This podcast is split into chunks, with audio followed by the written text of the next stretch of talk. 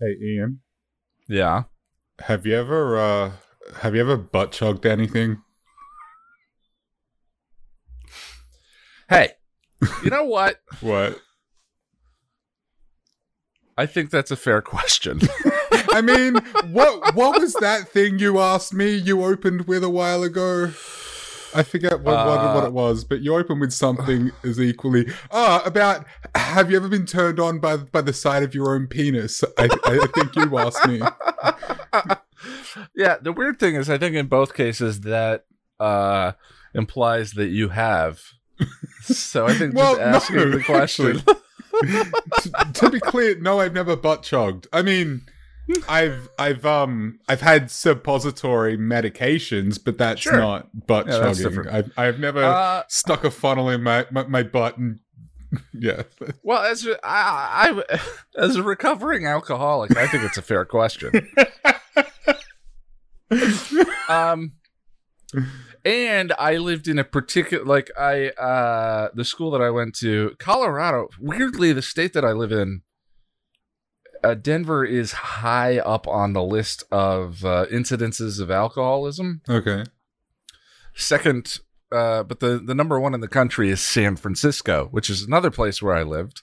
Okay. Uh, the University of Colorado in Boulder is considered a party school. so no wonder you ended up an alcoholic. Jesus Christ. well, I mean, I don't believe, you know, outside uh, circumstances being what they are, I'm sure there's a lot of people in Colorado who are, uh, Wait, who have different, ba- d- different backgrounds. But, um, you know, it's a very strange thing. Many of the people that I know personally, many people who are friends of mine, have DUIs, which are either um, driving while intoxicated or driving under the influence or whatever. There's like a culture of it. I, I said here in Colorado. I'm not in Colorado. I'm in New York. Um, but anyway, back to the butt chugging question. Uh, I, I, you know, growing up in uh, Colorado, going to college in Colorado State University, a lot of partying. Uh, I, I, I became acquainted with Keystone Light early on, and were Mhm. surrounded by people who were pledging to frats, and Right. you know, we like So a lot of are people are surprised that, I became a part of that community. So, So have you the thi- experienced butt ch- chugging before? I have not experienced butt chugging. Okay. Um, there's something um, not indelicate, uh, undignified about the position, uh, the physical position uh, you have to get into in order to. Well, that depends entirely on who you're uh, talk- talking to. Well, that's fair. Yeah, yeah. I, hadn't, I hadn't thought about that. There's a for me. There's a number of problems. Yeah, I'm certainly curious in in the way that that that yeah. you know a person might be curious what heroin feels Well, like. Well yeah. My know what I mean? understanding is that, um, yeah, no, yeah, no. The reason why um, suppositories are a thing is because they get into the, the bloodstream a lot quicker that way. yeah, yeah. Yeah. So there's there's there's the uh, there's there's the undignified nature of it. It- presumably, unless you're unless you're solo butt chugging, you know, and and I gotta think if you're solo butt chugging, there's there's other you have, you've got some other considerations that you need to focus I'm on. just picturing like a lonely mid- middle-aged man in, in, like a dimly lit, like dingy room, just sticking Yeah. a funnel in his Yeah. butt.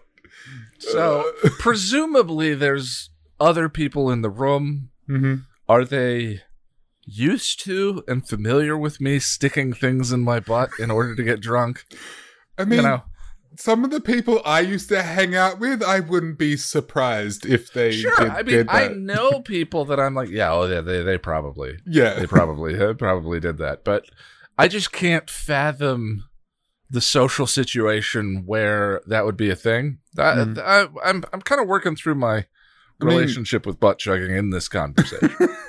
I mean, beyond the realm of like frat parties, I can't think of anything either. Yeah, and again, who who's gonna do that at a party? I think the Jackass Boys did it, or Steve-O gave himself an enema or something. I, Yeah, like I a don't big- know. like a I bigger recall enema. that. Um, and generally speaking, you'd probably want to stay away. That those movies are like a guidebook of things not to do. Um, they, Right. they're making another one, and, and I, for one, am very excited. I Yeah, love that stuff. I think there is some cultural redeeming value to uh those kinds of things. I think it's kind of fascinating. Another problem I have with it is uh just the name. You know, uh i- if you want me to do something, you call it like back alley sommelier or uh so just make it sound a little fancier if I want to pique not your very interest. classy. yeah. You know, Uh, well, it's it's like it's uh uh you know it's like calling a cheeseburger like your double whopper with cheese like the the Royale uh, with cheese. the the the the sweaty and uncomfortable you know like yes i understand that that may be the end result of the double whopper with cheese but that's not selling it to me as as Right. a thing so okay.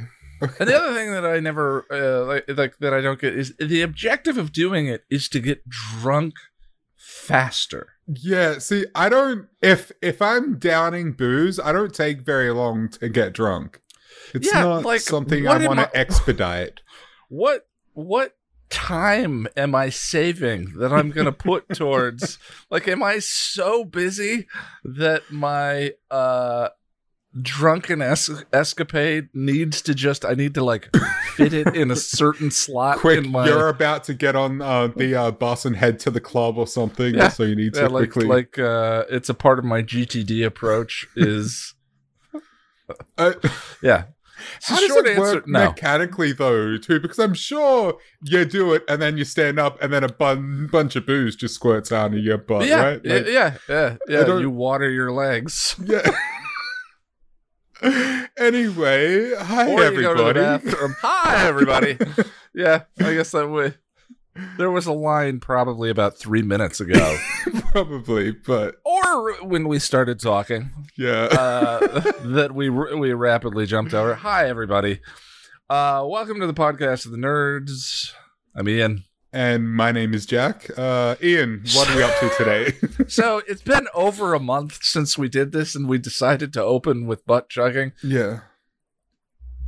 I'm sorry. It was literally off the, the cuff, too. Like, just boom. Yeah, Jack and I are- often now have conversations that one or the both of us go, yeah, we should probably talk about this on the podcast. Yeah. There and it's been. either butt chugging or like previous romantic relationships that we've had and our indecisiveness and so low self-esteem. there have been times when we've been scripting and we finish the uh, script and then we start chat chatting and then you're like, wait, we should just press re- record and finish this com- conversation. Yeah. So we do.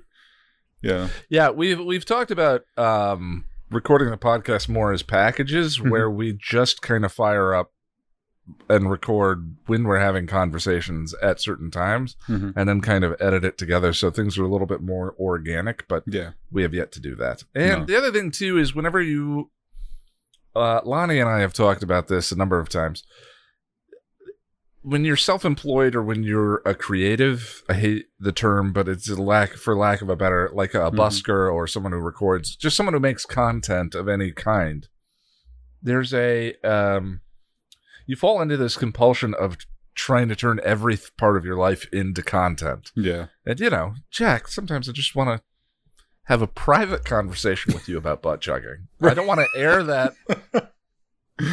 I feel you, buddy. I feel you. Uh, what are we talking about today?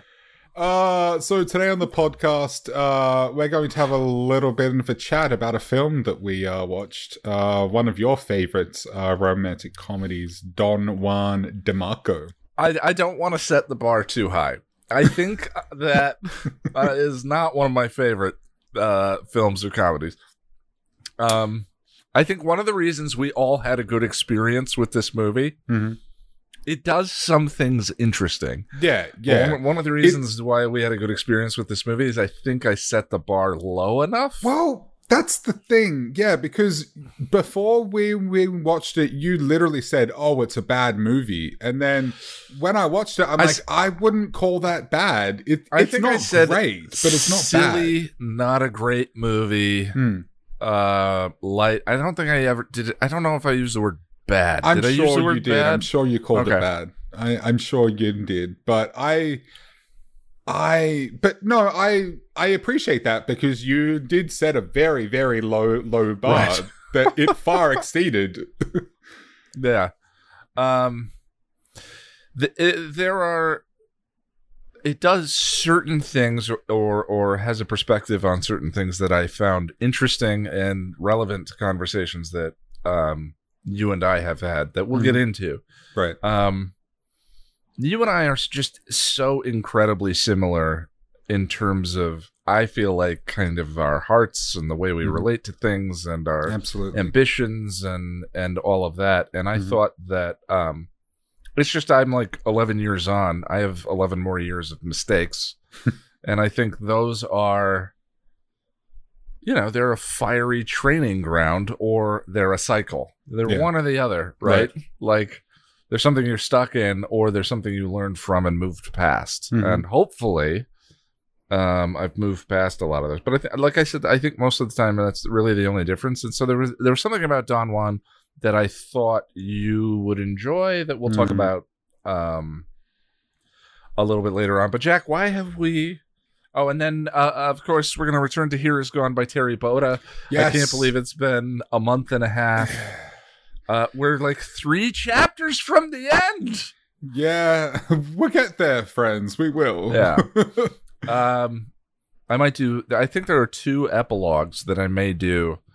We may do as one um extended reading. I don't Mhm. know how long they are, but uh, we'll just have to wait and see. So, Jack, where the hell have we been, and why have we not done a podcast in a month and a half? Well, that's that's quite a nuanced answer, my friend. um, I mean, I I believe last week you had a power out- outage, right? Um, Yeah, it's been kind of one thing after Yeah. another. I mean, that explained one day of why Yeah. we didn't. well, that's the thing. Record. I mean, the majority of it is me being being uh, sick and uh, going to hospital and having sur- surgery. I believe the last time we did this, I was waiting to go in for sur- Yeah. surgery. I think. Um, you know, to recap that, there isn't really a lot to to, to say to explain the tail end of that or- ordeal, but I had the surgery. It was fine. Um, I had some pain issues a- afterwards. I had one night back back in hospital because I got really really sore. But here we are, like over a month later, and I'm I'm pretty much fine. I'm I'm doing okay. yeah, yeah, Yeah. Man, is momentum precious uh, and incredibly difficult uh, to generate. It's my one of my biggest issues with uh, the channel and creating content and episode guides. The other thing that happened for me was um, cre- uh, Into the Woods. Into the Woods was a uh, a beast. Mhm. It was um, um, Yeah. it was an episode uh, like i said in the intro to the video it, it was a um an episode that oh someone asked the question so oh, i'm not going to talk very much about that video. I think i need to do a um, channel news video sometime soon do a coffee video. Um but it had an unusual intro and um one of the things was i i talked about was um questions that i've gotten from people over and over and over again and I the answer to one of those questions that I didn't put on screen because I thought it was more I thought it was interesting to do it that way Mhm. was um, seeing red the body and into the woods and uh, um, One of those things is not like the others. well yeah that was I I think there are there's an argument to be made that none of those things are like each other yeah. but um the question was uh what episodes of the show are you most apprehend have you been most apprehensive about Oh yeah. writing about Mhm. i i think the body is going to be a challenge because it's so fundamental to the personal experience Hmm. that and the and the the effectiveness of the art is so um substantial Mhm. for everyone. It's not a subtle thing. and it's also a, a subjective thing too like like i mean it all is but like when you watch the uh, body you often relate it to your own experiences like like we, we do with all art but i think it's very it's much more apparent with uh the the body i think Yeah, I mean it it's it's such a departure that I think its um its functions and intent are not a mystery. Hmm. You know, uh, when when she's speaking to the EMT and Joss filmed it cutting the top of the EMT's head off so you Hmm. couldn't see his eyes. That I think what's going on there is pretty emotionally what that's creating is pretty self-evident Mhm. you know that idea of it's so disconcerting it's so abstract that that that the reflection of the experience that she's having in that moment of how even any con any conversation is abstract and um abnormal and all of that Mhm. I think that that is all there, and there's there's so much of it. If I were to do sort of what I did with Restless, which is like Restless, it makes a ton of sense because everything's a mystery, everything's a puzzle, everything's a symbol. Mhm. Uh, but to go sort of shot by shot through the body, and every shot in the body is It- until we get to the later stories is calculated and specific, very and specific and- very yeah. intentional Yeah. Um and I I think that it it wouldn't be fun.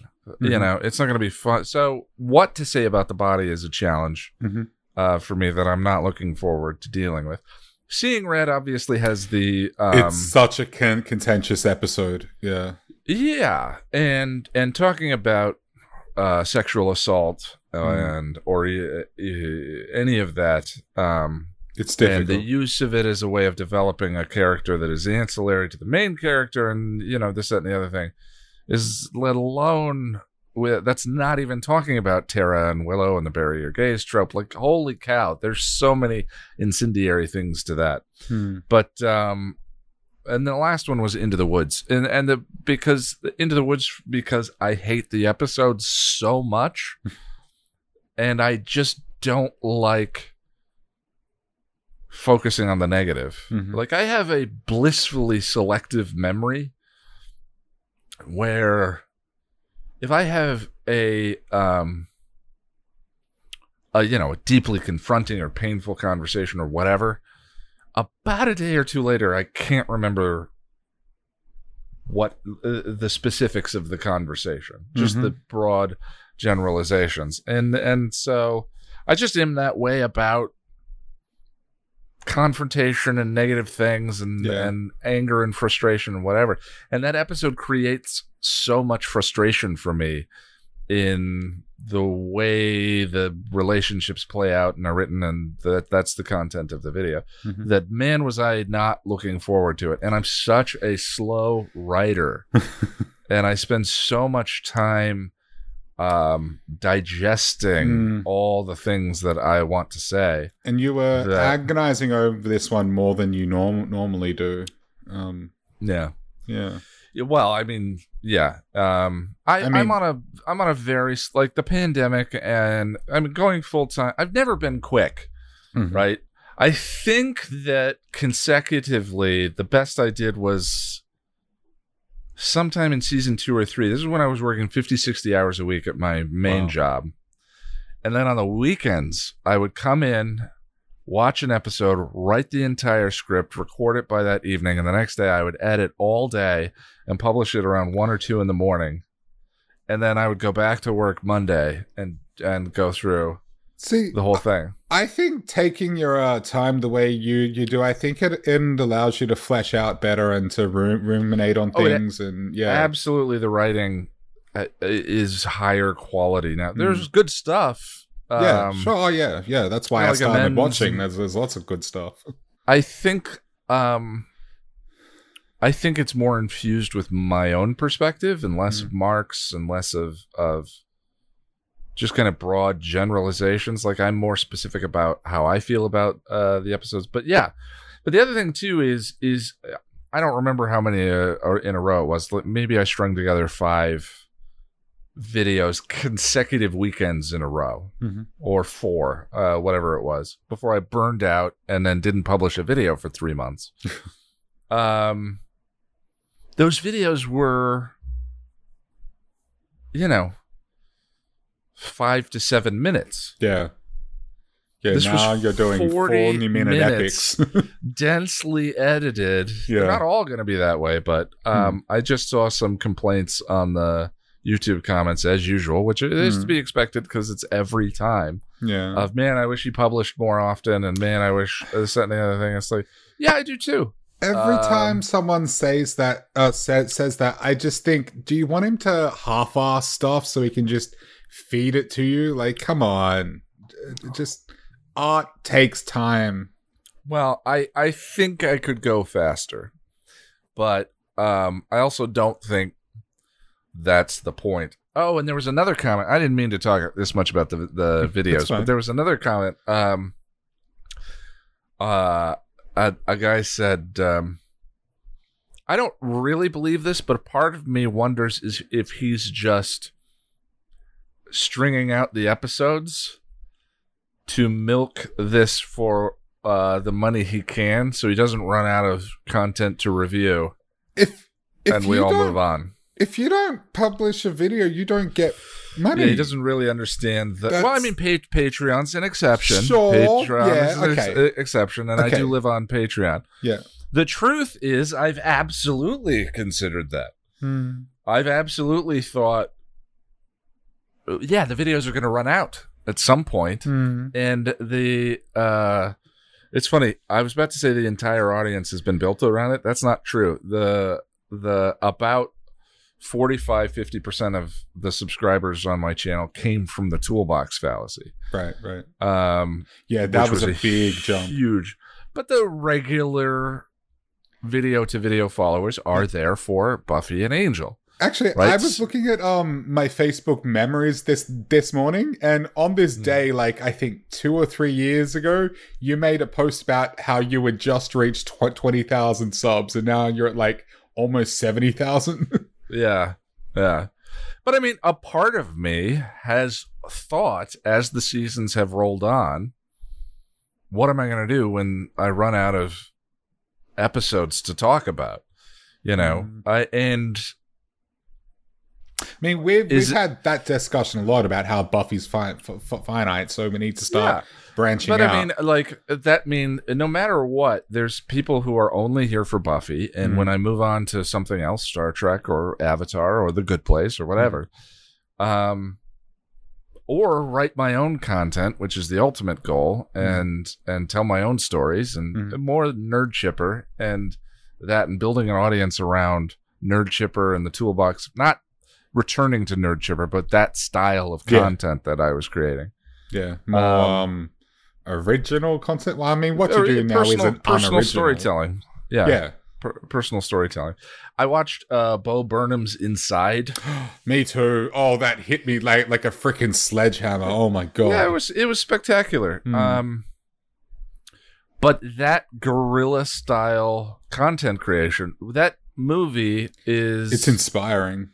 Like, it's wonderful from It's- a creative stand standpoint. The fact that he did it here himself in a little room, like to me, that's so. I mean, don't get me wrong. The guy had money for good, good equipment, sure, but he still did it himself. He's got a nice lighting rig and a Yeah. few good cameras. Yeah. Um, but again, he's doing all of that himself. Hmm. Um, uh, I I think you know to to to talk about equipment in that is, is the toolbox fallacy. oh, of he course, did it. yeah. He you know uh, he had some he had nice equipment. I mean, However, yes, but nice equipment does help, like a hell of a lot. It does, but Yeah. it, it But it's I not the point, I get it. I think that's counterbalanced by the fact that he did all that himself. Hmm. okay. You know, so um, soloing, you know, uh, uh, the amount of time he. Uh, for those who don't know, Bo Burnham is a um, musical comedian, and his latest special he did over the course of a year in an apartment by himself Mhm. and uh it was i mean essentially about the pandemic but the songs were about uh you know sort of his journey through a year of quarantine Mhm. and um it's song, interlude, song, interlude, song, interlude. Some of it is very dark. So Mhm. A lot of it is incredibly melancholy. Very dark, very, and there's some some parts that I would de- describe as raw too. Like there was stuff Yeah. that wasn't an act, if you know what I mean.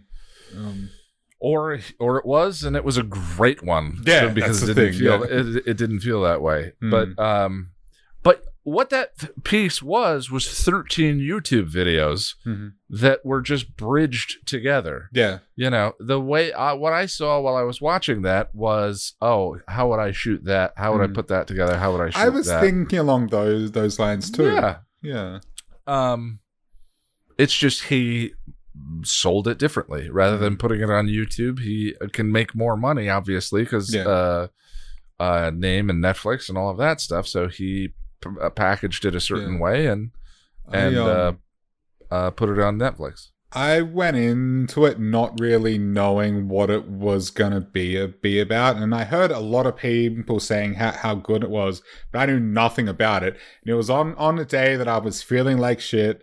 I, w- I, w- I was cold, Oh, yeah. tired, so I turned off the lights. Cl- well, no, first I ordered a pizza, which I I never eat pizza because I'm a type type two diabetic. But that day I didn't care, so I ordered a pizza. I got into bed under a blanket blanket. I started watching it, and I'm like, "This is not how Bo, Bo Burnham would want me to watch this. He would expect Probably me to, to to watch it like this, but he wouldn't want me me, me to Yeah. because." I was just like, oh, I feel so seen. Well, it's been a while since I, you know, and, and for me, it's the jokes are were there are a lot of good jokes. There's a Mhm. lot that I found uh maybe went on a little bit too long. Whatever. Not really the point. The point was about just making stuff.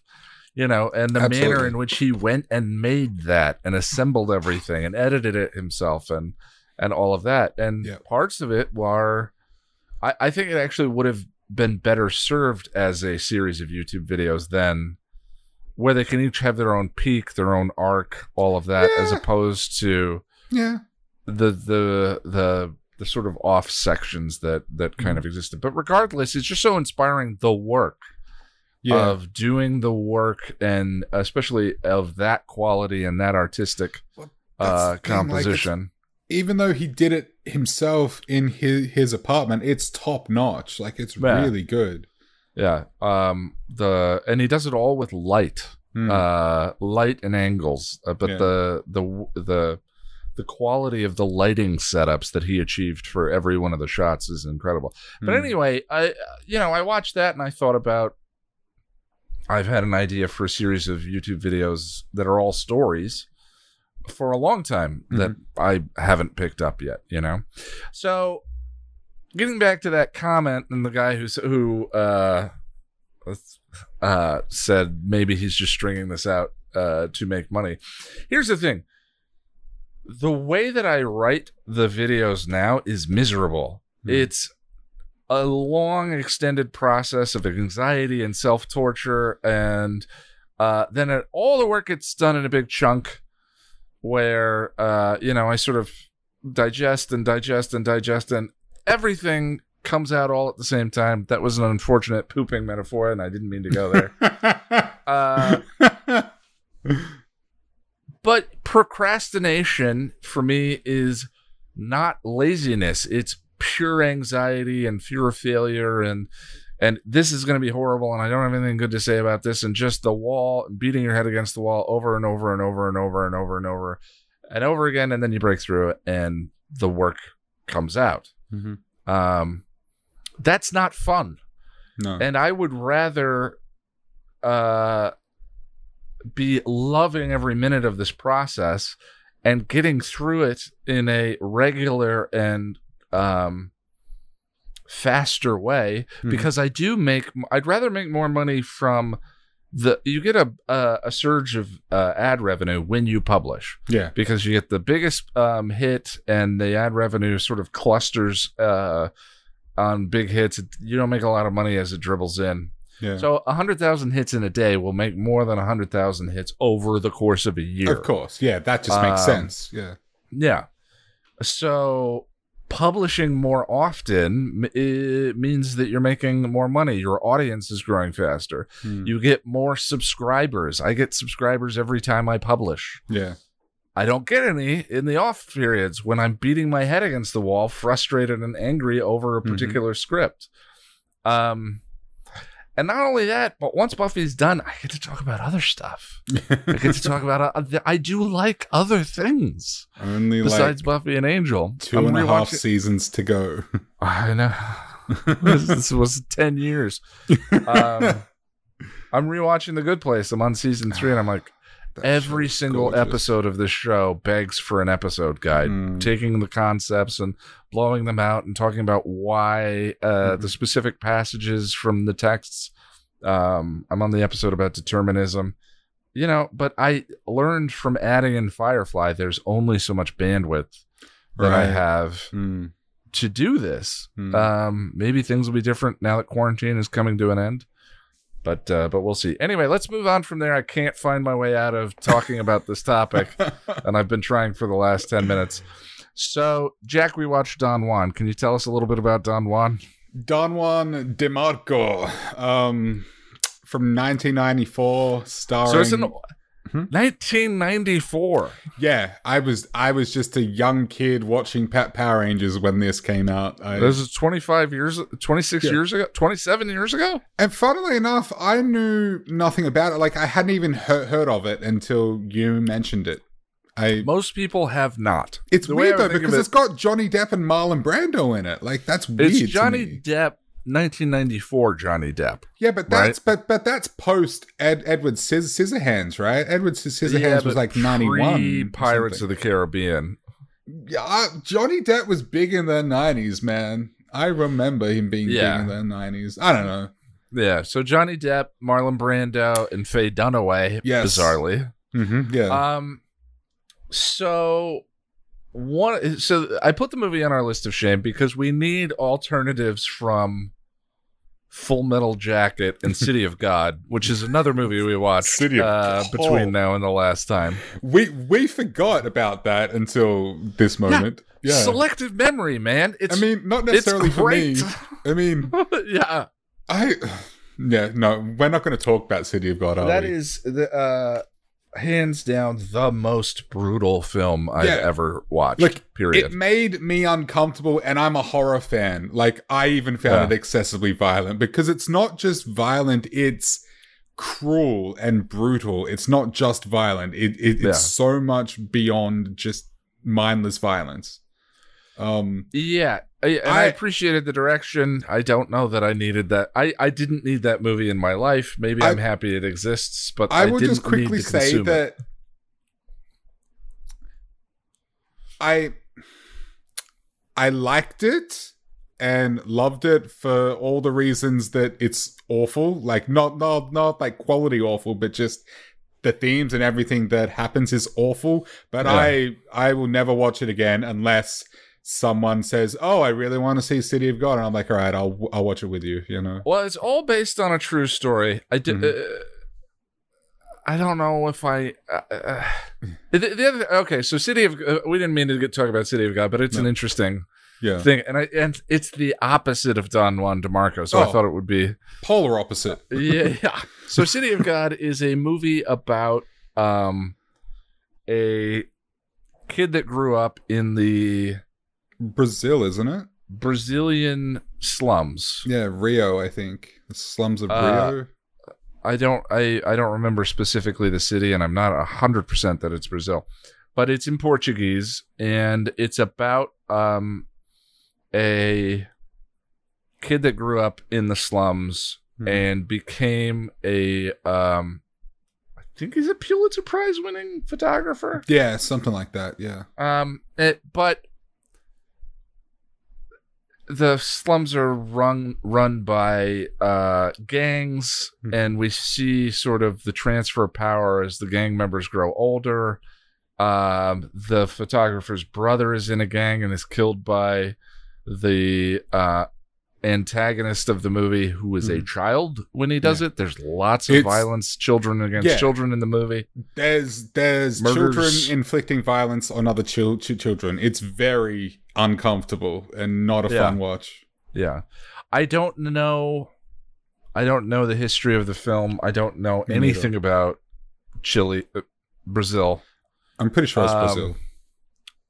Yeah. Uh, so it was interesting from uh, that standpoint of of consuming an uh, um another culture that bits of another stories from another culture that you're not familiar with. Right. It's just this particular and later in the movie we see that like this is very specific to the slums themselves as we see other parts of uh, the, as he uh, gets outside of the slums hmm so there are other stories to tell.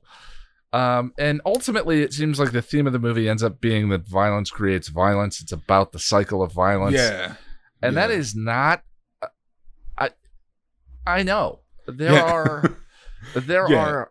It's not really a lesson we need to, to, to learn, is it? It's Yeah. There Yeah. are. There are tons of stories that exist, Mhm. and that is their theme. yeah. um this uh, the the cycle of violence violence creates violence um that said it is expertly directed Yeah. um From from a technical gorgeous aspect, movie it's amazing. Like um the direction, the editing, performance is great. Um and it was very creative considering um it has a low budget vibe to it. I don't know if it was actually low low budget, but it doesn't look like a lot of money went into it. But it's Well, I still mean, well made. yeah it's not a it's not a um it's not a hollywood movie no, no, you know, it's it, very like, much it doesn't film. have that spit and polish and Yeah. factory assembly line and uh whatever and the visual don't- aesthetic of the director felt very it had, had kind of a music video aesthetic yeah, which or even applied to this like content felt very unusual. It seemed like um guerrilla film filmmaking or something you know? Yeah. um and and you know when you don't have a big budget you have to be more uh creative if you want it to be good. Um and i think they nailed that i think Yeah, very creative camera. The camera was rarely locked down. Mhm. They did bits like um, there was a, a a mini story within the story about this apartment, uh, oh and yeah how the how the apartment became a drug den, Mhm. and how it was passed uh, among drug dealers over time.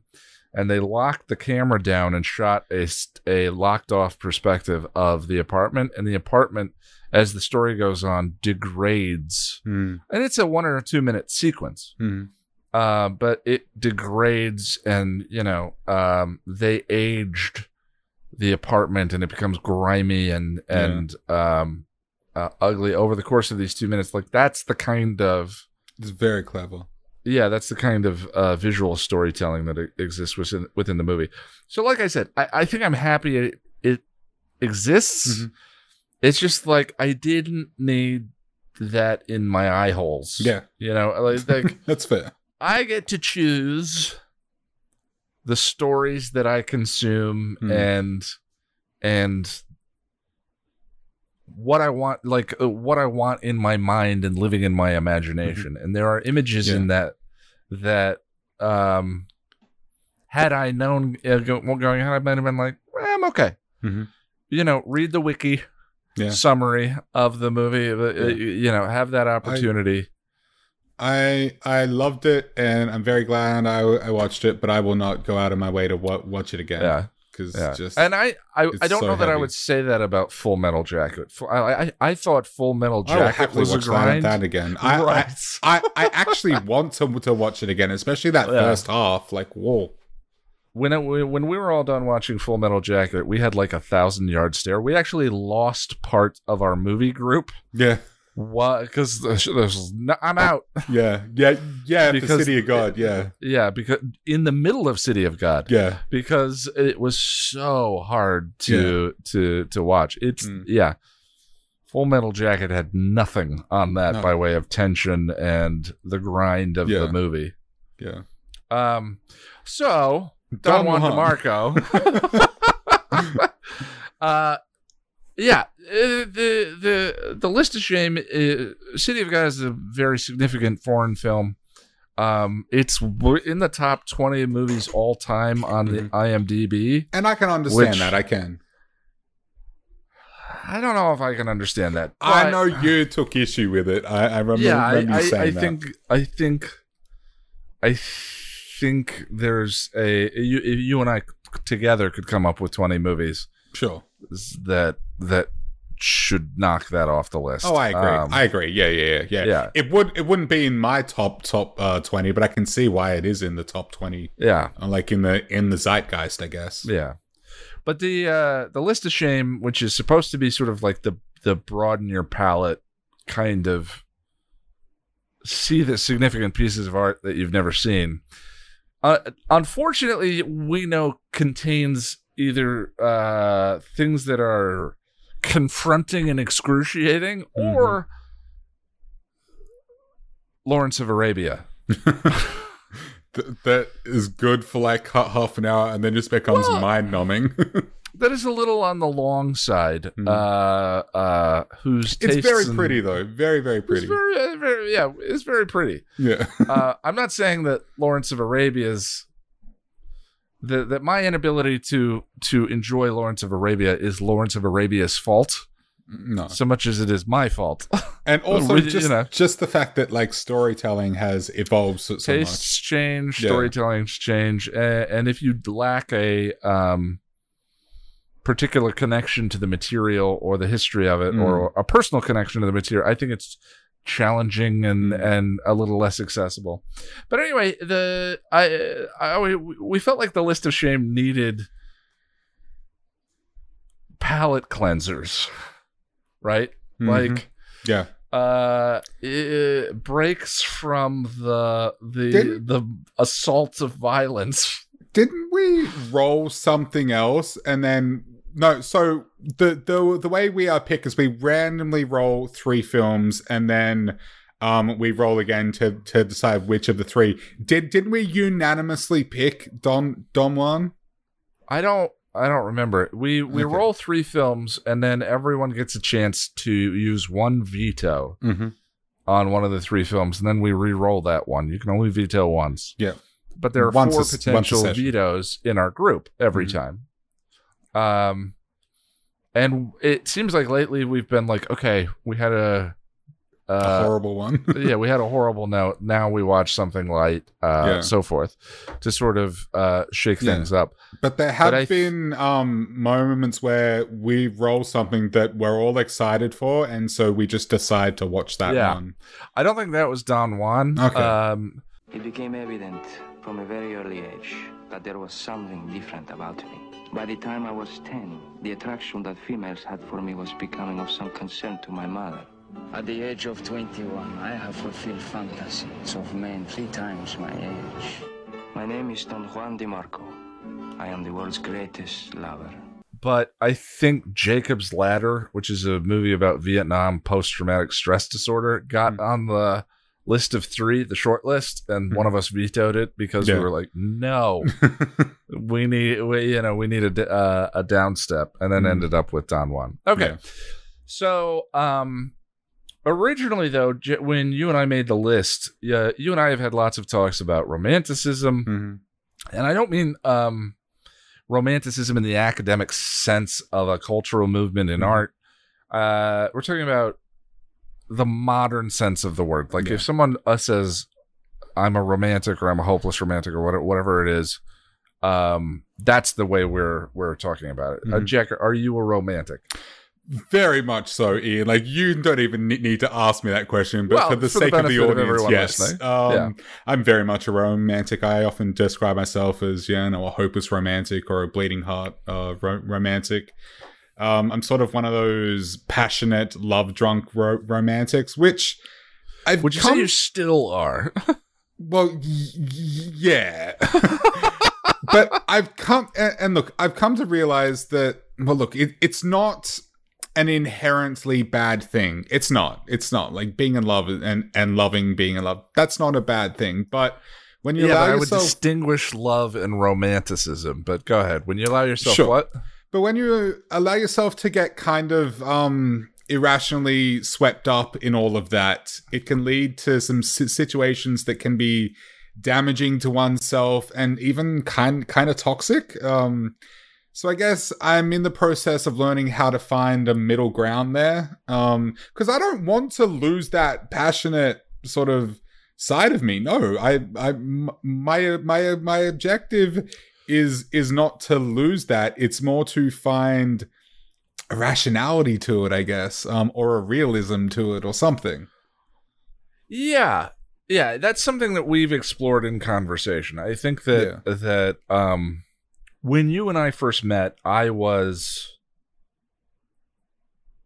kind of experiencing um uh a romantic deep freeze for the first time in a way that I didn't quite understand.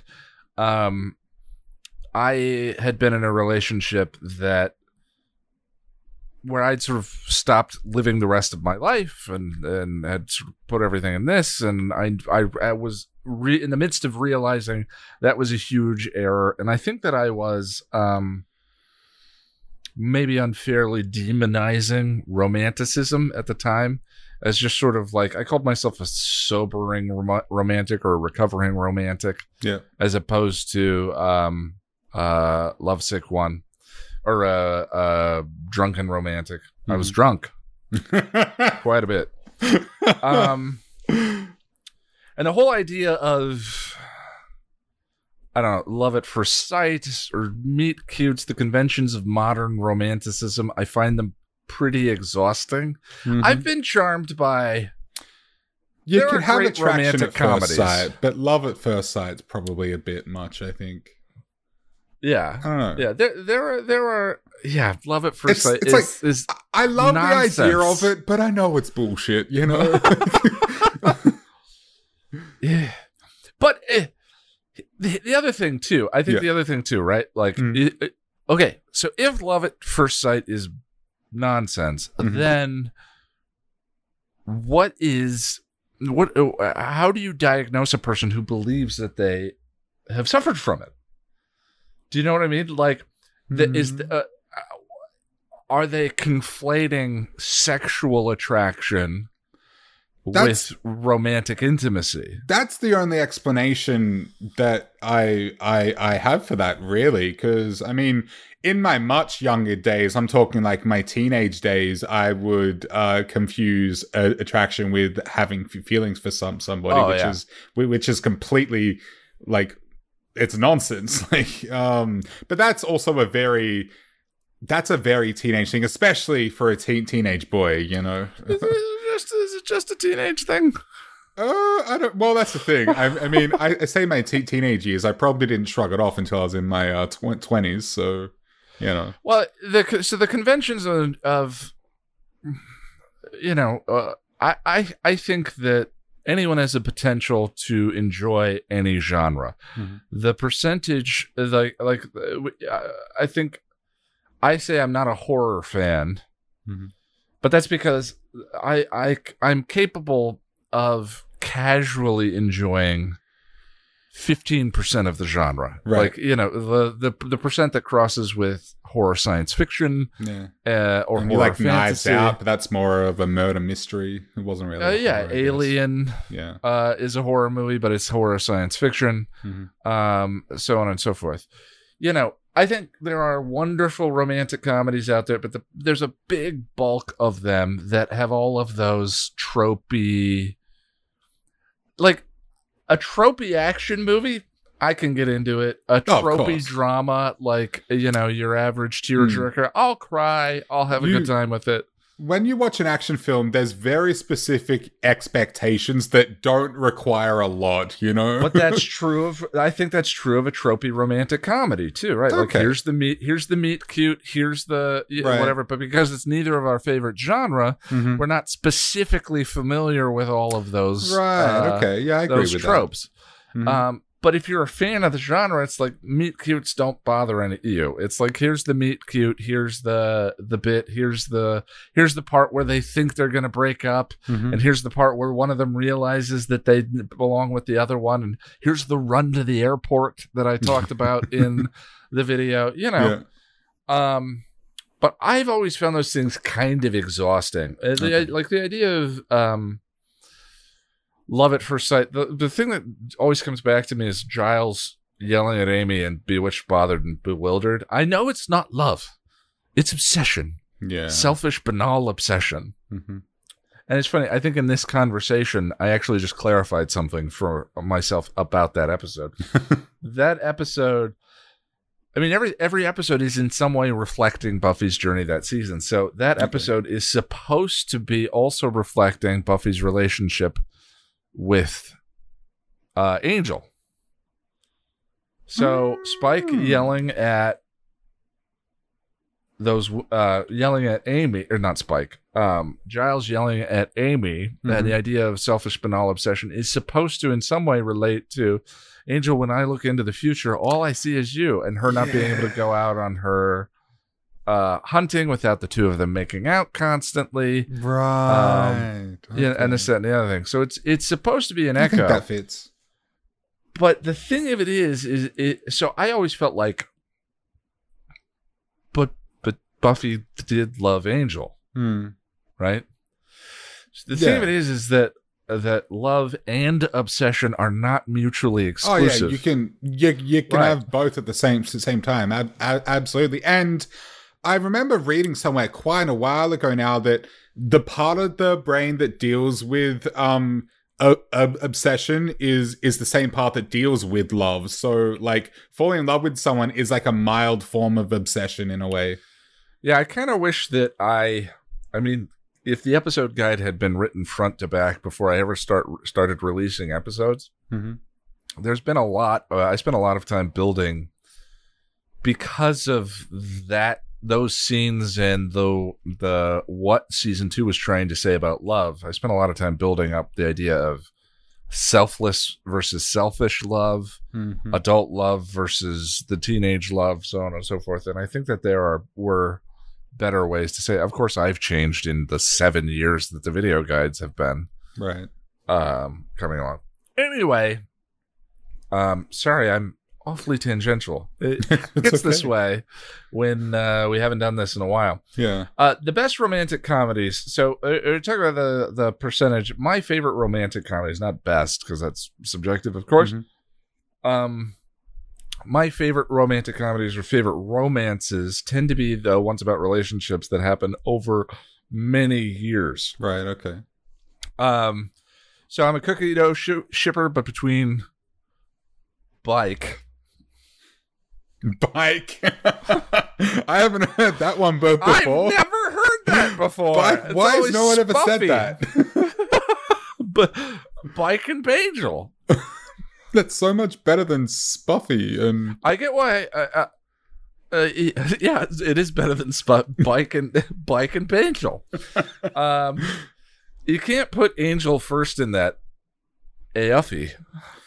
It has to be Angel. yeah, yeah, it has to be. But Spuffy's, eh, and she should be first. Spuffy, the- the, the- thing I like about Spuffy, it sounds kind of com- comical. I do like that. well, but, I mean, but the- Bike the is actually no, Bike Buffy, is so- funnier.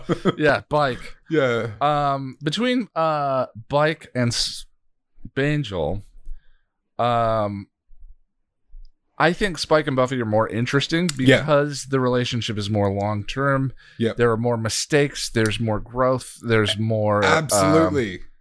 yeah, Absolutely. It, it, it's based on a longer term, deep understanding of each Mhm. other. Um, you know, like the whole point of the Angel uh, Buffy relationship is that she was willingly overlooking things. yeah, That uh, uh, initially it was that he's a vampire and he can't have children and he's going to live forever and she's going to grow old Mhm. you know, um, before they knew about the curse. Then they knew about the curse, and in season three, she was willfully overlooking things. Mhm. Now, I don't consider the the actual uh, Spike and Buffy romance to start until season seven. Like, oh, Se- Season uh, Spike loved her. Spike had a Yeah. crush on her, but to me, uh, she's she's banging him to feel yes, in yes, season yes. six. the I love, the but- intimacy from her, I think really starts the emotional Oh, intimacy I really starts in that. seven. But I, you couldn't have season seven without the stuff that came before it. Though, is all I would but say. that's what I'm talking about. Is like a really good romance. Yeah, needs a lot of build up, a lot of familiarity, a lot of knowing each other. Mm. My favorite, um, it's a uh, a cliche, but my favorite, um, uh, it's a cliche to say this, but my Mhm. favorite romantic comedy is When Harry Met Sally, yes, and it is a story about two people yes. who started by hating each other, yeah, and over the course of years Mhm. became best friends Mhm. and then started a romantic relationship. And that to me is so much more that's intimacy. That's Mhm. genuine. You know, the rest of it is sexual intimacy with a delusion on top of it. When you talk about meet cutes and, and uh, uh, love at first sights or, or whatever, Mhm. those two people in that long term relationship, then the courage that it must take to risk that long term relationship for intimacy beyond that, right.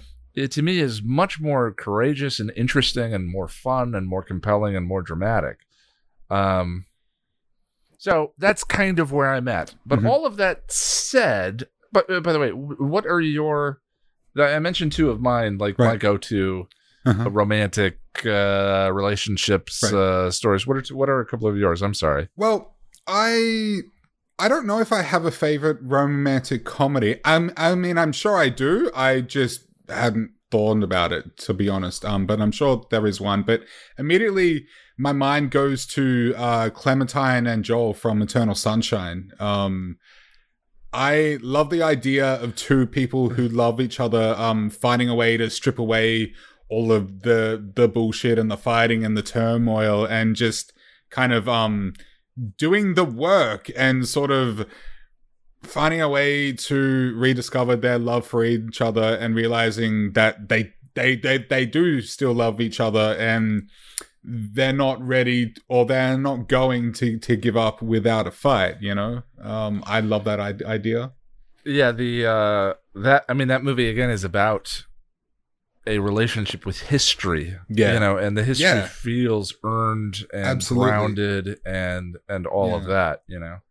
Um, I also love Theodore and Samantha from uh, Her. I think that movie really explores what it is to truly love some someone, and um, I think it really digs into the whole con- concept of if you truly love someone, you'll do what's best for them, even even if it's kind of a detriment to yourself you, or your own feelings. Yeah. Um, you'll sort of allow them to do what is best for them. Um, but also, I, I mean, if we're talking Buffy, look, when I was really, really young, I, I was all, all about uh, Bane, Bangel, but now I'm I'm pretty much a, a, a bike shipper for all the re- reasons you listed. a bike shipper. I love it. uh yeah and, and to me that's there's something there like that um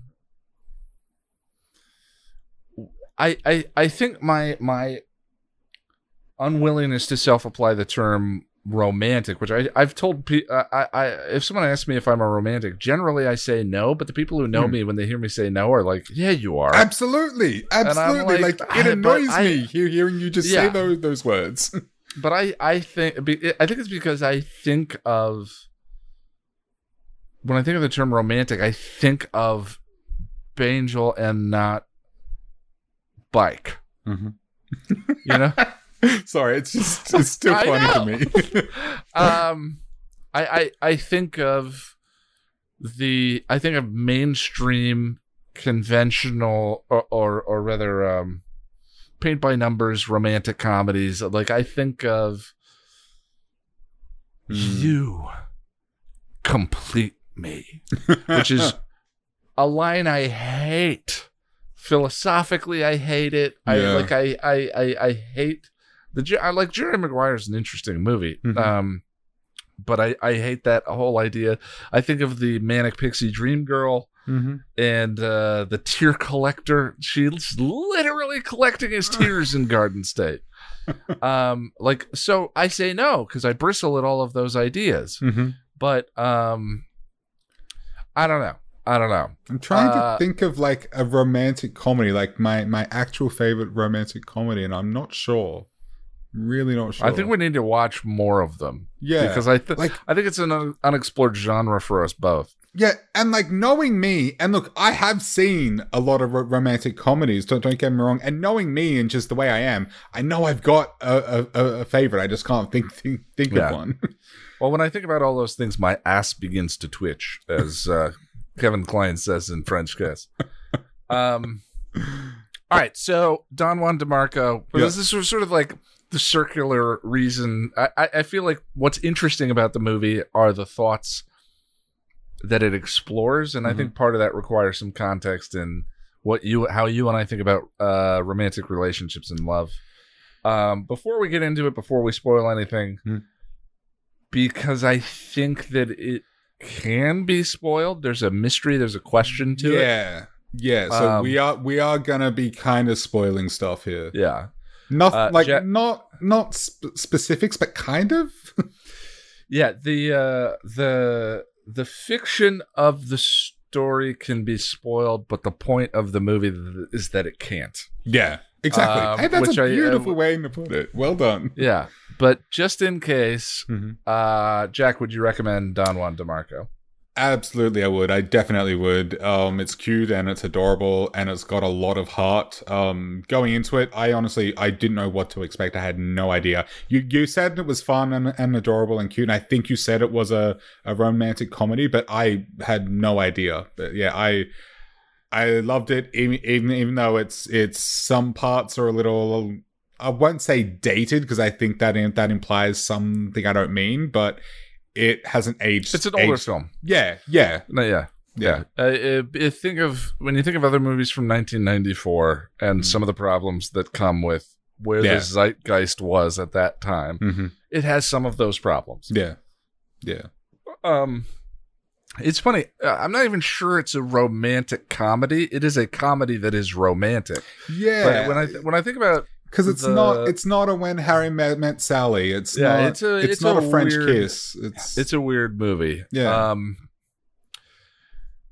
there's something special about it that I think is hard to sum up, but we'll try. Um, yeah, and I think it informs. It does inform a way I've always thought about romance. So Johnny Depp plays Mhm. Don Juan DeMarco. Yes, it's Johnny Depp whitewashing another character.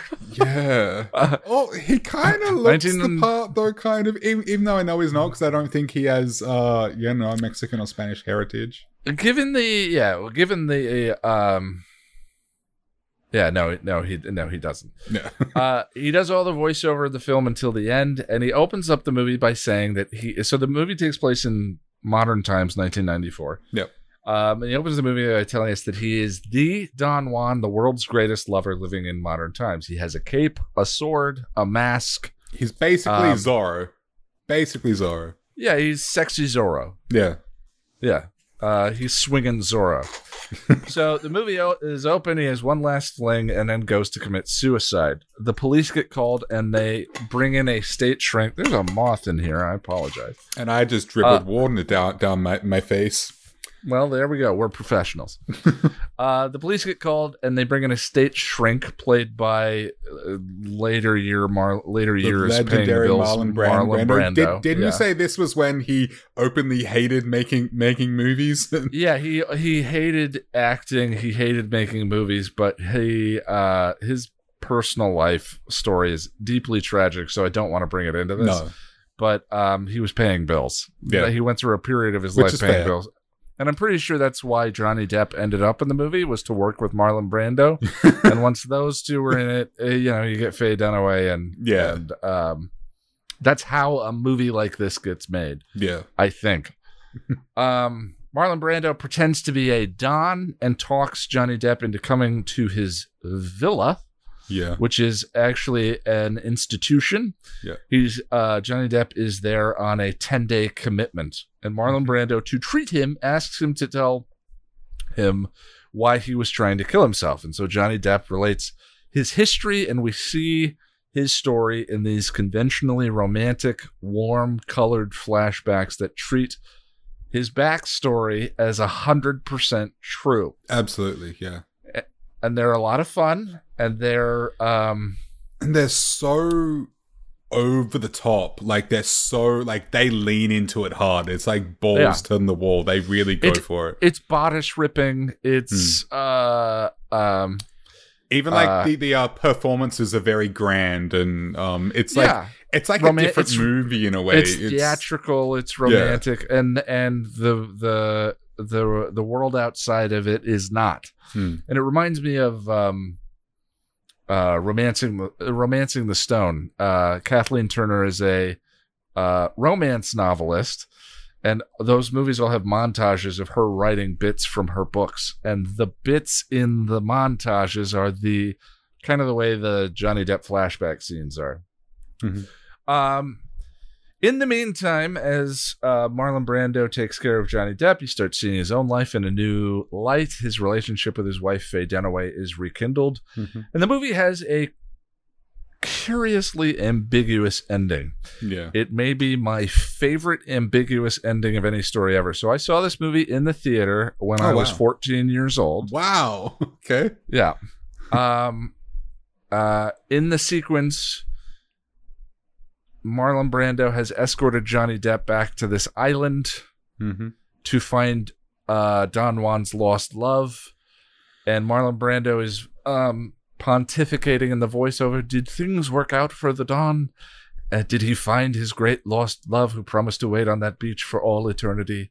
And we see an empty beach. And he says, Why not?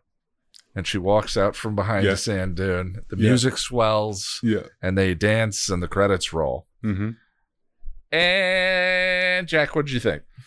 So that ending, I had a very, very split second um, where I was getting the same feeling that I get from the Buffy episode "Normal" again. I knew, Um, I knew. As, uh, before we got to the end, I was like, I bet this is, yeah, I bet this is gonna evoke normal again for him. Yeah, yeah. Um, and I'm sure a, a lot of our au- audience is already aware um, how I feel about uh, that that episode. But for those who who may not, Normal Again for me is a masterpiece of, of, of an episode. I I truly love it.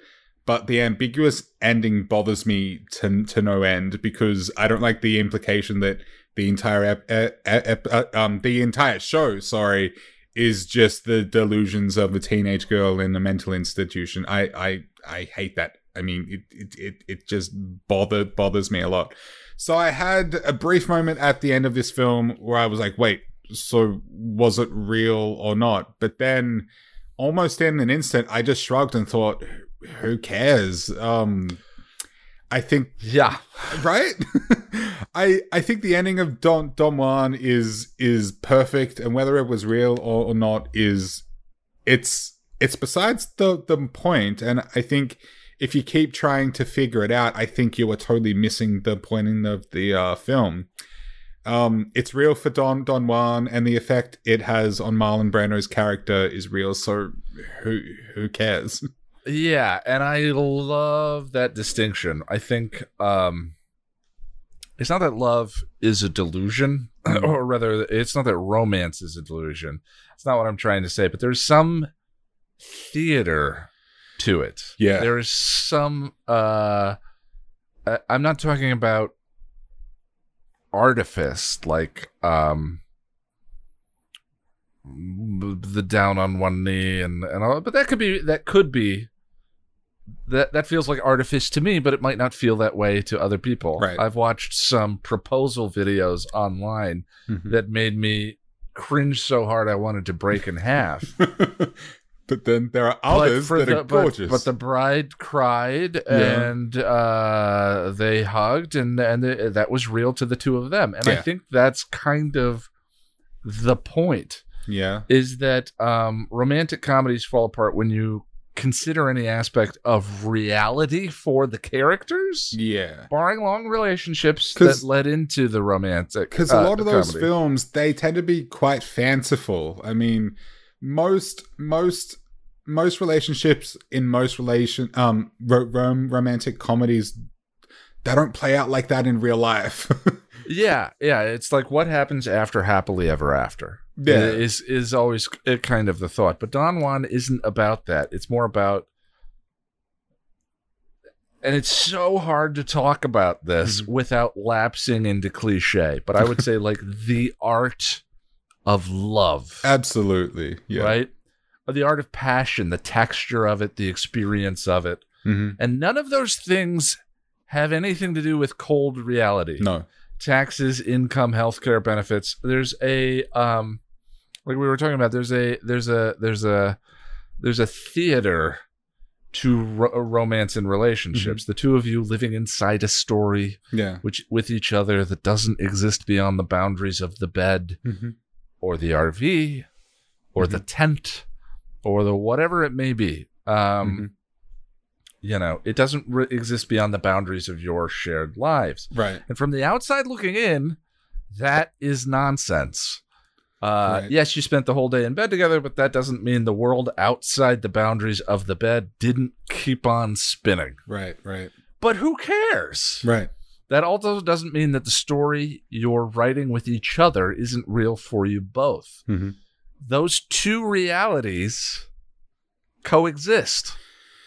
Yep. you know and for Yeah. the people outside of it it's true and for the people inside of it is true Mhm. and i think uh, my i think one of my issues is that, is that a lot of love stories don't acknowledge that there's a distinction between those two there's a lot of entitled privileged Yeah. lovers in romantic comedies Yeah. you know uh uh the the uh, people who just don't li- uh, seem to be living a life with that uh, the where that acknowledges the life outside of their Yeah. set of desires and their wants Yeah. and their you know what i mean Yeah, yeah, yeah. I think that's why. I, I mean, especially in terms of, um, yeah, yeah, you know, the reality of it versus uh, the passion, the the the drunkenness of it. I think that is why there is such a a stark, noticeable difference between um um the fantastical or the fantasy scenes for lack lack of a better word and like the the scenes that are in in, in reality I, I i think that was a very intentional move uh because i think it shows e- exactly what what what you were saying that there there is a difference between the fantasy of it and and the reality Yeah, yeah. And it, it- the movie starts out as whether or not Marlon Brando will bring this kid to the understanding that he is not Don Juan, mm-hmm. and the kid brings Marlon Brando to the understanding that he's the Don he said he was to talk the kid off. yeah what's the uh line The- you've seen through all of my masks You've seen through all of my masks. yeah right um and I, I i of course i like i love the and it's something that only works in this story and that's Absolutely. okay or you Mhm. know um uh, the idea that that that Marlon Brando went. Uh, the movie doesn't care about what happens after uh, the end of the scene, but it, it's not about that either, Mm. because it doesn't suggest as a happily ever after. It Mhm. just talks about the love in these moments and in uh, from the opening to the ending between these characters and these relationships and all of that.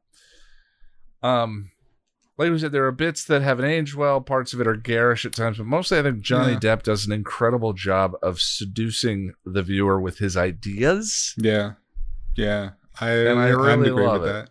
Yeah, yeah, he's um Johnny Depp is such a great character actor, even though I don't think he. When you say character actor, you don't think of Johnny Johnny Depp straight away. You know what I mean? He he Yeah. he, he doesn't. I mean, he he's essentially an A-list actor at this point, and and and you wouldn't Well, a typically, movie star, huh? a movie star. Well, yeah, yeah, yeah, Yeah. yeah, yeah, and and so typically character actors don't fit into that category typically, but you know, you think think about Edward Scissorhands, um, Jack Sparrow, like he's he's really good at just becoming char- characters, and I think that's what he did uh, here, and. Yeah, like ultimately, just like the film, I didn't care about uh, the outside world or, or or the reality of it, and that's why I was just like, you know what, who who cares? It's fine. And you know, I already touched on it, but I just loved like the fantastical scenes, the the fantasy scenes, because they were so over, over the top. You know, the sets, then the costumes and the per- performances were so lavish and grand. Um, which yeah, it it just really lent, lent itself to the film o- overall, and I think it gave a lot of life to, to those scenes, which in in a sense made them more real. And I Yeah. think without that, um, if they made it a little more sub- sub- subdued, it there wouldn't have been great enough of a contrast between the reality and and and the fantasy in the films. Yeah, I think I think I think I loved the idea of the film distinguishing between the character's romantic life versus actual reality. Um, and I think that that a bad romantic comedy wants uh, wants to pretend that that romantic life is life, Mhm. that it's the whole world entire, that it is everything, you know. And, and I think that's where like that feeling of like these characters being sort of weirdly privileged and entitled kind of comes into play. Um, but I'm not even really sure what I'm trying to say. The Mhm. thing, uh, like uh, the the the uh, when you get back to the idea of being a romantic, being a drunken romantic, a hopeless romantic. What I think of with a hopeless romantic is someone who is a slave to romance. You know, someone who is um these characters in the movie there's the delusion of the story and there's the reality of the story and the delusion for lack of a better word is the idea of of romance and art and love and all of this Mhm. A- and it's Marlon Brando submits to that world. Yeah. He chooses that It's world. very much a You know. choice. Yeah. Is it is uh, was she waiting on the beach the entire time? Why not? Why not? Yeah. Why not?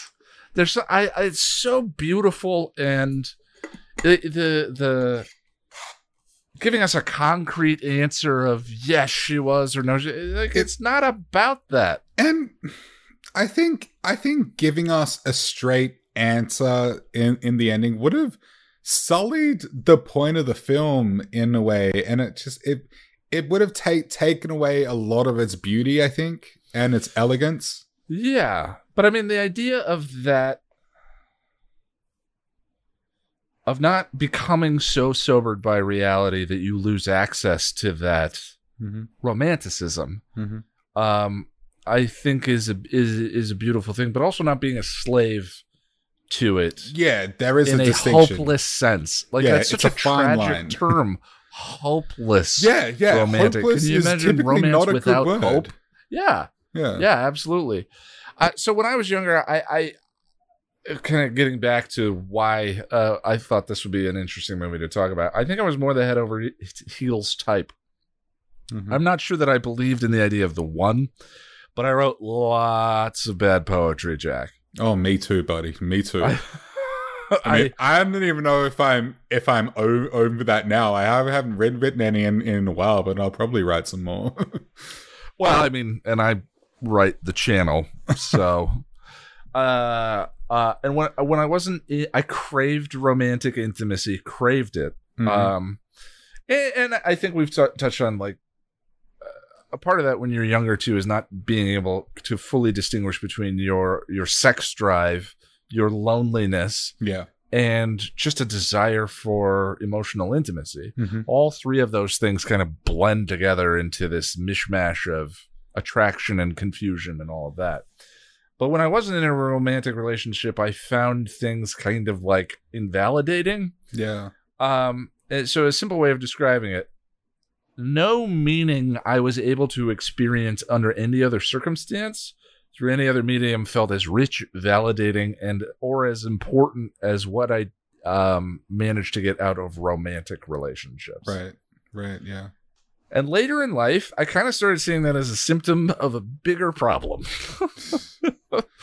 um, I never really felt okay with myself, constant imposter syndrome, whether it's at a job or in relationships or in friendships or whatever it may be. hmm Um, and enjoying the validation that comes from relationships is one thing, Yeah. but feeding off of it. Right. Yeah. That's And where it gets else. dangerous. That's where Yeah. it's, it's very unhealthy. That's where it becomes toxic. You Hmm. have to be able to self validate. Yeah. You know, if you're lost on a desert island, there's got to be things that you can do still do to Yeah. fill the time, whether it's carving um, something out of a, uh piece of wood or whatever it may be. You know, um, to the things that are confirming. Um, and I uh, self validating. I think that's what knowing who you are is, what you're capable of, knowing your worth and your value. Mhm. And I think about ravenous imposter syndrome and brutal self esteem is if you're driven to relationships for validation, hmm not having one is actually reinforcement of that self hatred that's Yep. already there. Yep.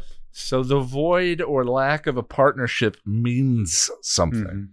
As in, why don't I have a relationship? What's wrong with me Mhm.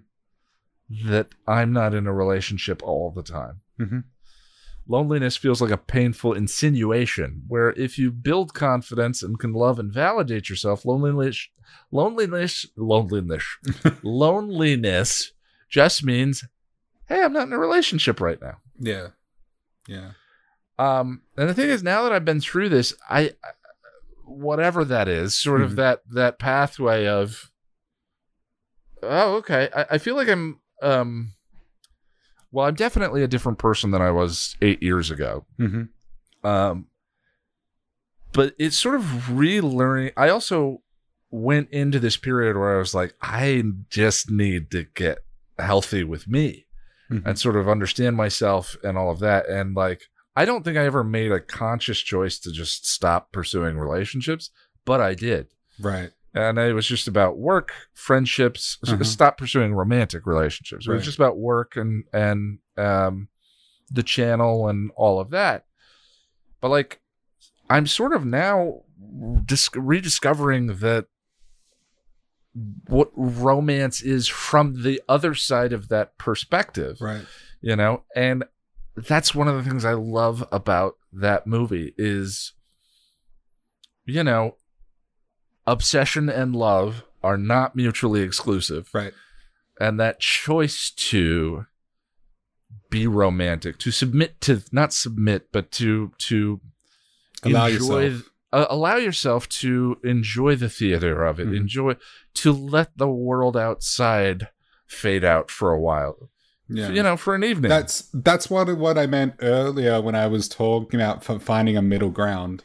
That, that's Yeah. exactly what I meant. The fact that the fact that the world outside didn't actually fade out doesn't matter Hmm. you know who cares Yeah. that like but you but but that's a distinction now as an adult that i'm able to make where i Mhm. know that reality is one thing and i can say okay i'm going to put that aside for now Yeah. you know i'll come back to it Yeah. you always come back to it Yeah. but for this moment at this period in time like this is the story that we are writing with each other hmm and that's enough Yeah. Yeah. I've um I'm I myself I've I've been single for a very long time now. Um and I would debate Hmm? your your I would debate your interpretation of the word single, but that's Well- not really the point. Go go ahead. I've had some nightmare relationships where I was stuck in limbo, but that's that's neither here nor nor there, I guess. Well, those count. Well, yeah, they count, but yeah, no. Can you call it a relationship when when you're with someone who doesn't actually commit to you? I don't know. Um, yes. Okay, sure. Okay, well, yeah. Okay, but let's just say though, for the majority of the the time, um, since I guess, well, If let's you just, if you two kept kept the the the the the the fire of feelings Mm-hmm. kindled for more than a couple of days, yeah, and and that's don't what I had. point we call it relationship versus fling versus whatever. I'm sure there's a distinction between all of those. I But mean- anyway, we don't need to get into the specifics. I mean, the situation we're referring to was definitely more more than a fling. it was beyond yeah. beyond beyond a fling, and it was on on again and off again, and but it just it ended in disaster, fucking disaster. Sorry, I swore I I, sh- I shouldn't use f bomb, should I? Um, Uh, eh, well, we started the podcast by talking about butt, butt chugging. chugging, yeah. but anyway, so look, I do know what you're talk- talking about, and I have been. I I haven't had a proper relationship, a proper healthy relationship in a long time now, and um, towards the end of last year, I had a bit of a. It, it was a very brief fling that just sort of fizz- fizzled out. Not not the situation uh, we we were re- re- referring to just now. A different a different person, love a lovely young young lady. Uh, well, a lady around my age. yeah, um, that's just a colloquial thing. Whatever. Okay, just keep going, man. Just keep Just going. You can do this. Yeah. so anyway, look, it um it fizzled out and because I'm me, I I got the warm and fuzzies and so when it fizzled out things were a little a little tough for me for for for a little while there. Um and what it really hi- highlighted for me though was how lonely I, I, I was feeling at the uh, time, but it also highlighted and brought to the surface a, a lot of issues I've had for years surrounding validation, uh, self validation, and self love. You know, stuff you were just t- t- touching on. Um, and uh, there have been times, um, not not specifically with with this instance, but um, there have, have been times in, in, in the past where I felt like I was looking some um for, for someone to help me be a whole to to complete me. You know, That's um, why I hate that line so much. because you can't get that from another person. You right, and it's absolutely it's cannot. so notoriously one of the most repeated lines of of romantic dramas or whatever. I understand where it, where it comes from be- because when you're laying there holding someone, you feel such a peace and such a calm that I think that's where it comes from. That that sense of well being that comes with it. Yeah, I- absolutely. I, get there, it. There's a sense of being complete that can, Yeah. can come from another person, but the idea of you complete me Yeah, right. is something altogether different, and I hate it. Yeah, but um, yeah. So it brought to to the surface surface a lot of a lot of this stuff, stuff I had had been dealing with for a very long time. Well, not deal. Well, stuff I had for a long time and wasn't deal dealing with. Shall, shall we we say? Um, but I wasn't able to see a lot of these issues with such clarity until um around around that time, which is ultimately what led me um into getting therapy. Um but you, you know when you're dealing with those kinds of issues lone, lone loneliness and like feeling lost and alone and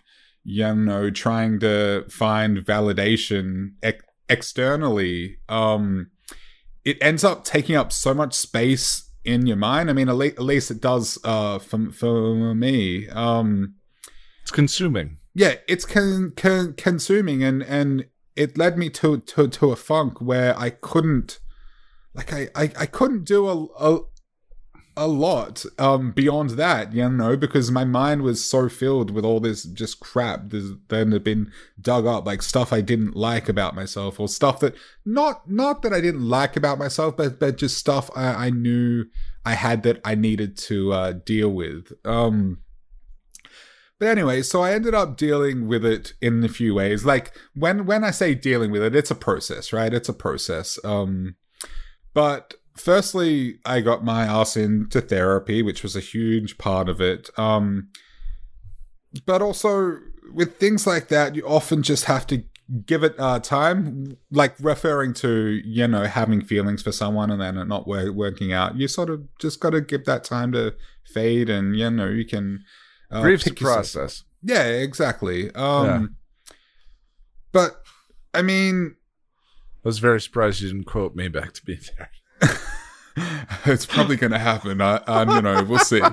um, but also a huge part of it was also um, I very intentionally put myself into a bit of a deep freeze, which is a term I blatantly stole from you, Ian. Um, Yeah, Um, uh, I didn't mean to do that when I did it. It just kind of snuck up on me, and I Well, was like, I- ah.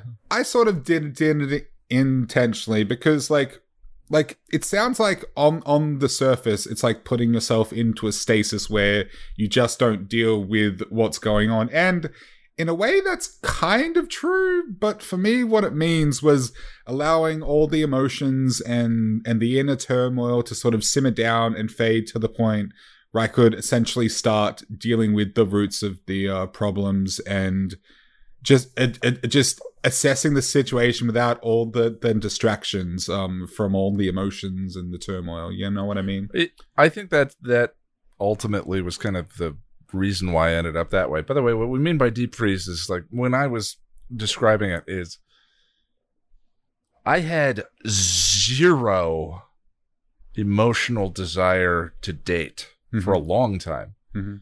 I felt like I should because philosophically I believed that life is better shared. Mhm. Absolutely. But when it came to even just, you know, looking at uh, online dating profiles or or uh, thinking about the people in my life or thinking about going to places and meeting new, I couldn't even fantasize Mhm. about that. I couldn't fantasize about the possibilities and potentials, Mhm. uh, potentialities uh, of a new relationship and how good that might feel or whatever. I could not summon that fantasy. You know, um, it, it just was. It, there was just nothing there. It just felt like, eh, eh, you know, I, the and that to me was a, a weird to to for for uh you know uh, my fantasy life in in intimate relationships to be frozen out from me Mhm. felt strange where Right. I couldn't even fantasize about how great it would feel to be loved by someone or to to whatever you know it it felt it was bizarre Yeah. when I realized I was there and I thought maybe it was just accumulated lack of momentum accumulated inertia Yeah. uh, but I don't I think it's more what you were talking about Yeah, I mean, for me, like being a romantic and you know loving the idea of love and falling in love and being in love, love and all of that throughout a lot of my life i've always felt like i've been searching for that and more often than not i have some romantic interest someone i'm interested in and whatnot. But for for this year i i i, I just haven't. And i think that's been healthy um for me uh because it's allowed me to focus on myself rather than looking outwards for someone you know? Um, Yeah.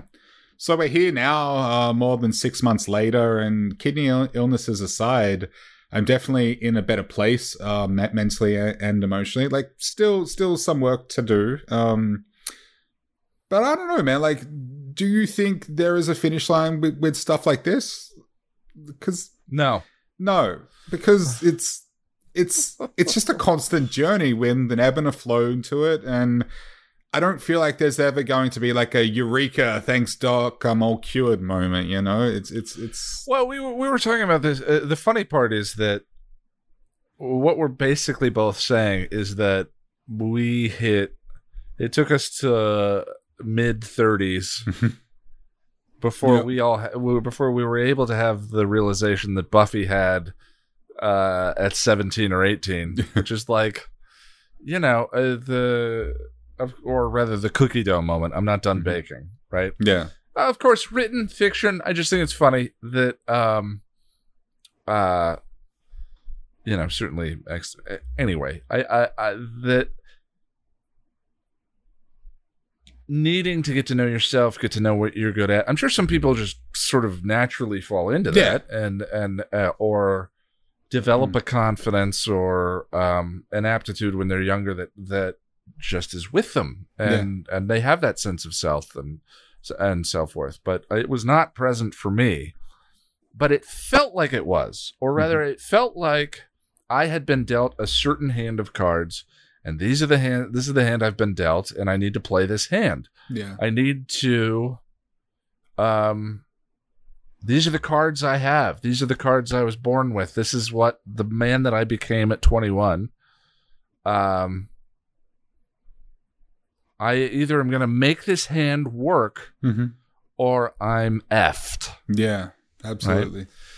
And we were talking about before we started recording.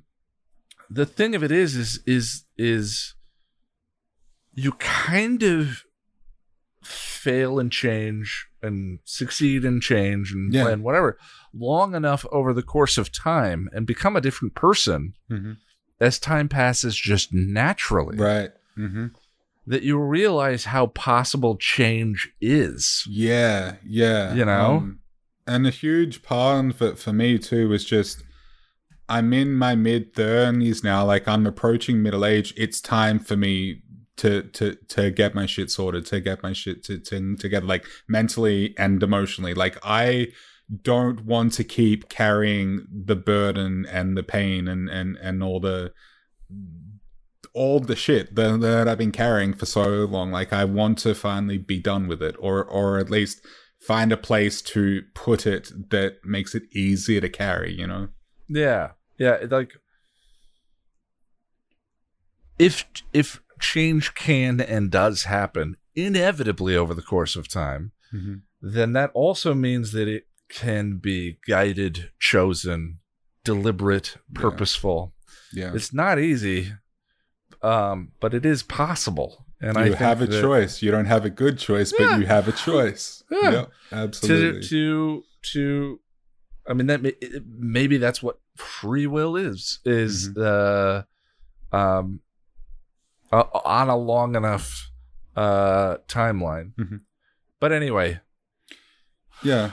I I used to get really into like the idea of like soulmates and like you know the one Wow. and all of that and it was only after like long conversations with you where I had this realization of that that removes free will saying that there's one Yeah. person in all the world that you were destined to, to be with or you have to try to find your soulmate. I think and now I think it's so much more beautiful to choose to love someone, to choose to be be with someone. I think. yeah yeah absolutely and the thing is um the other thing too was uh, i i never pronounce his name correctly and whenever i change the way i pronounce it there's always someone saying no it was pronounced the other way uh jean-paul sartre yeah, or sartre yes, Sartre. or Sartre. I have Um, no idea. Sartre. Uh, you know, if if the access to meaning in life is found in freedom and the ability to choose and and pursue meaning and and all of that, then inevitably in relationships, it may there may come a time where one person is in, has enslaved their choices to the other one, right? Mhm. And so to d- doing that abandons their access that they have to live a meaningful life. Right. Yeah. And so uh, a part of his whole deal was inevitably it may become necessary. And I heard he was a not a cool person. yeah, I've heard it. That's, was that- but quite that's a fine. miserable bastard from what I hear. Weird that the uh, a French existentialist would be like that. But um, Because he and Inevitably- um, Camus inevitably were, he were good believed- friends, and I think they had a fall, falling out. They, yeah, they they had a falling out, but inevitably he believed that that relationships needed the ability to break up and fall apart because uh, on a long enough timeline you couldn't have two people enslave themselves to each other. Right. Yeah. Uh, not that that's inevitable, Mm.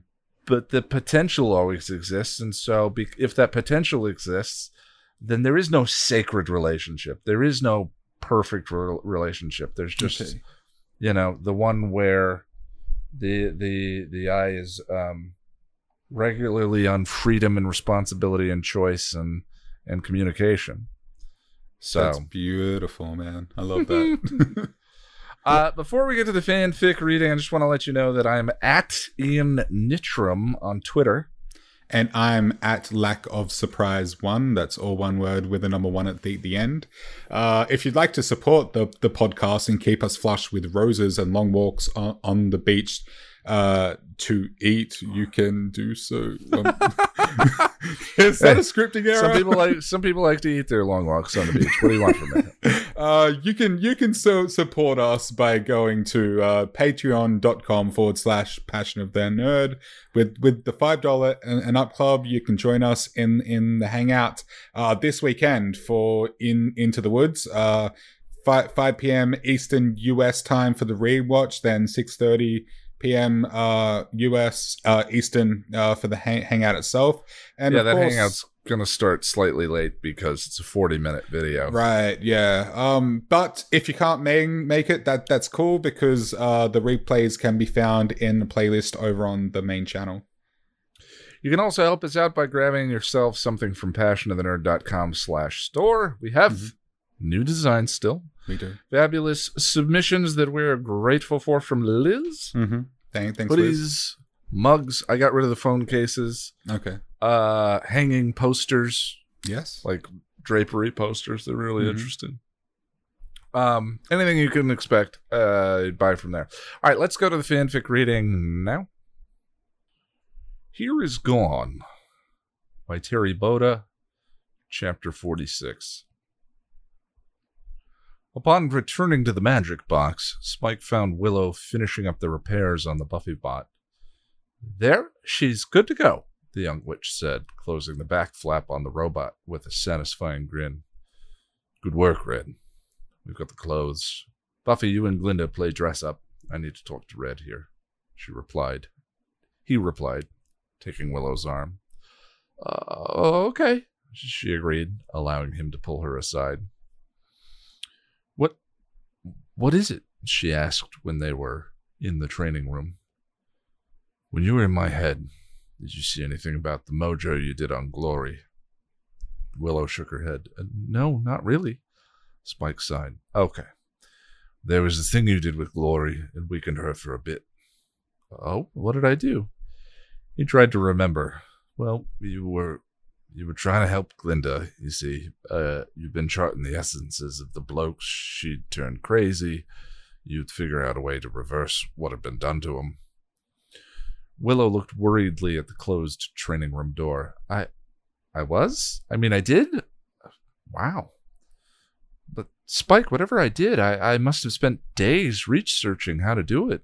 This time you saved Tara.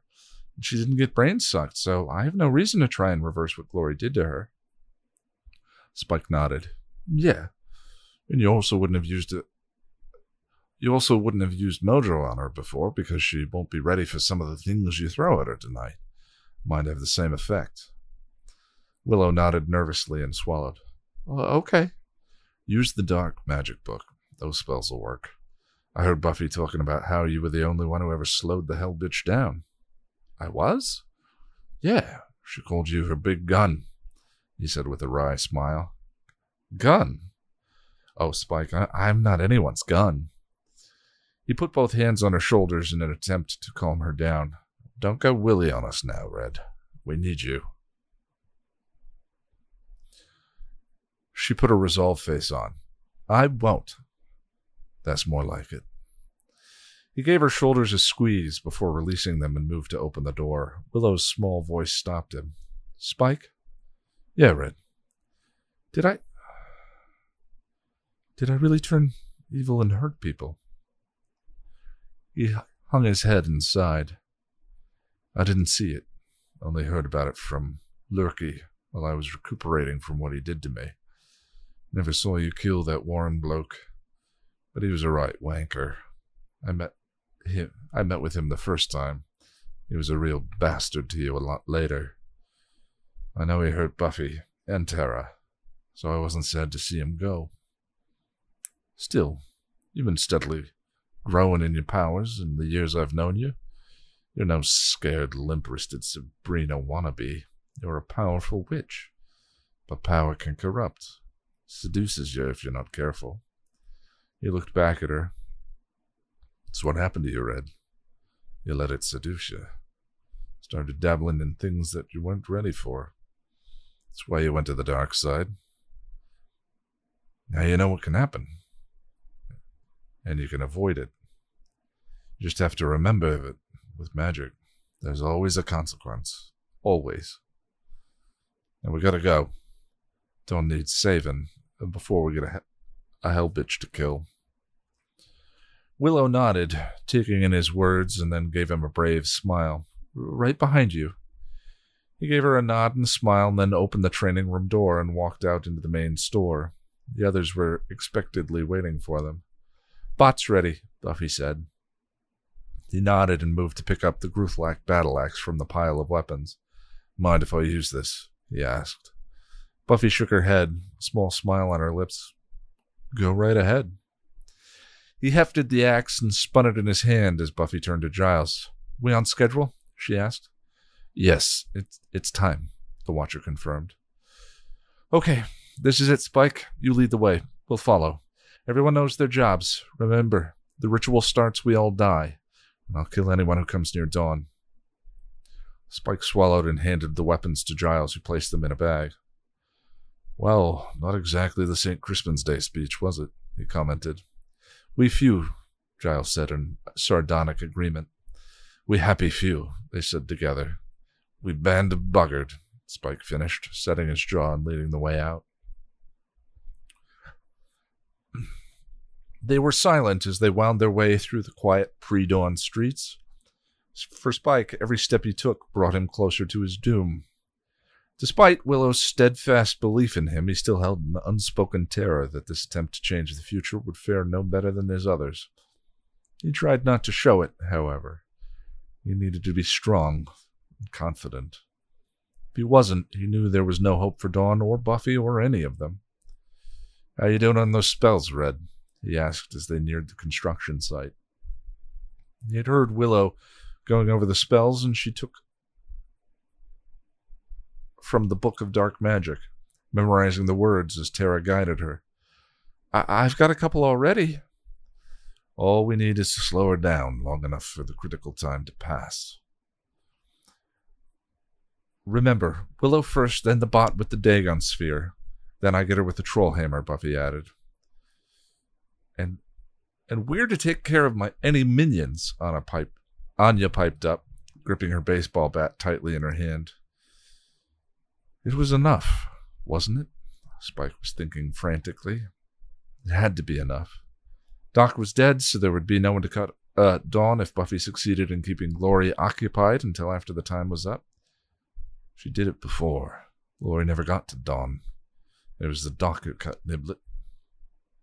They cleared the building and arrived at the site, the rickety tower looming above them like a grotesque, poorly formed insect. At the base of the tower, a good number of Glory's brain sucked victims and her robed minions guarded the staircase. Spike remembered from before that hitting the loonies would cause his chip to fire. He could hit the minions, though. His hand gripped the smooth handle of the battle axe in anticipation. We're here, he said, clenching his fists tightly as he spied the small figure of Dawn at the top of the structure. Buffy looked to where Spike was staring and saw her sister. Dawn. Spadoinkle, Xander breathed. What is that? Anya asked. The portal must open up there, Giles observed, looking askance at Spike, who nodded once, his eyes riveted on the empty spot. Xander cast about and spied the wrecking crane. Hey, check that out. I think I can work with that, he said. Buffy saw what he was referring to and nodded. Give it a shot.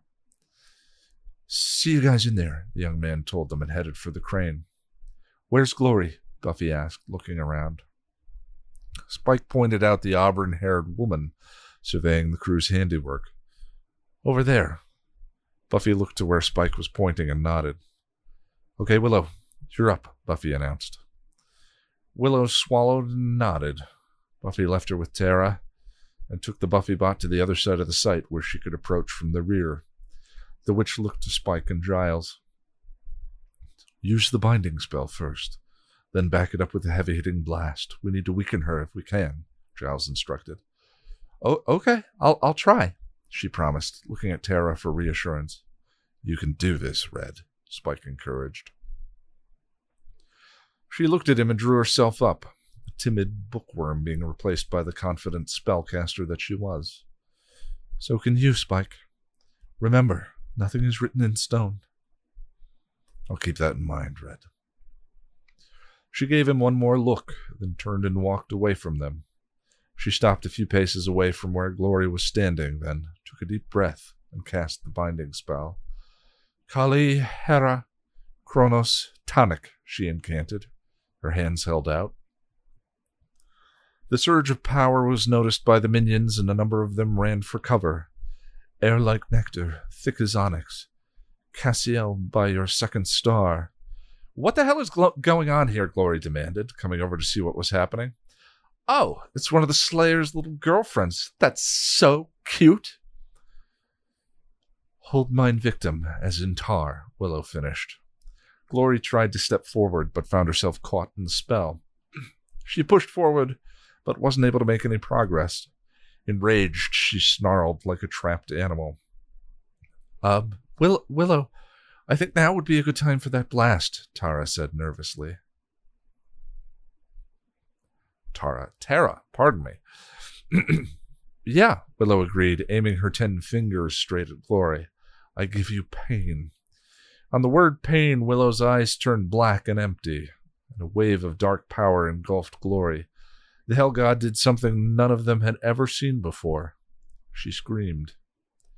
The scream only lasted a few moments, however, before Glory gathered her strength and broke the binding. Is that it? Is that the best you can do, witch bitch? Glory mocked. A leather bag at Willow's feet unraveled, and a host of knives came floating up, all aimed at the Hell God. Bag of knives, Willow intoned, and the knives went flying towards Glory. Glory stood her ground and batted the knives away faster than the human eye could follow. Well, that was fun, but really not worth my time, Glory taunted. Then her eyes st- strayed to Tara, who was behind Willow, and a sadistic smile came to her lips. Sucking on your girlfriend's mind. Now that might be worthwhile. Tara, Willow cried, panic seizing her. No. Glory moved forward, intent on attacking Tara, and Willow reacted without thinking. When Glory moved to batter aside, she tapped into the well of dark magic she had delved into for the spells, and rounded on the Hell God, shoving her fingers into Glory's head. Both Willow and Glory screamed as a burst of white energy came pouring out of the god's head and up Willow's arms. The blast backlashed, and all three women were sent flying. Willow and Tara smashed into a wall and landed unconscious. Glory, however, was back on her feet in a few seconds, albeit quite shaken and disturbed. Her minions gathered around her worriedly.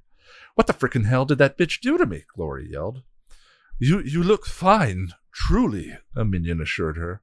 Stylish and affordable. Or, another added, Glory staggered. She made she made a hole. God, I need a meal. I need a brain to eat. Take mine, oh groove-tastic one, the first minion offered. I said a brain, you worthless dirt. I got places to be, big day, but need a need a brain, Glory growled, turning slowly and spying what she thought was the Slayer. Suppose I could always use yours. The Buffy bot, dressed as Buffy, responded coolly. Come and get it. The two eyed each other. The Buffy bot took a circling step. Glory watched her with disdain. Glory took a step as well, but it was a tad unsteady. You don't seem very well.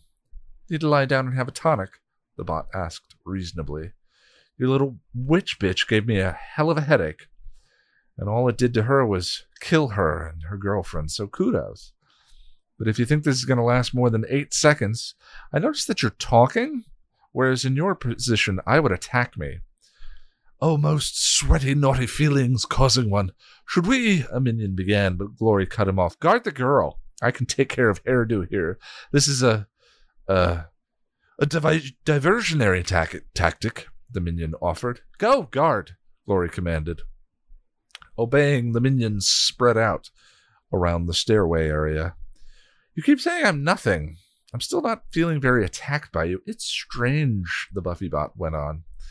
Glory moved towards her, then hesitated. Confusion crossed her face as she tried to walk ahead, but could do so only with effort. You're not as blurry with the usual speed, either, the bot nodded. The witch. The bot shook her head. It's not her. She produced the Dagon sphere from behind her back. It might be this, though. Glory snarled at the sight of it. I heard it was supposed to repel you, so my guess is you probably shouldn't touch it. She tossed it to Glory, who instinctively caught it. Energy rippled from it, causing her to convulse with agony. A scream welled up inside her, and Glory crushed the sphere in her hand.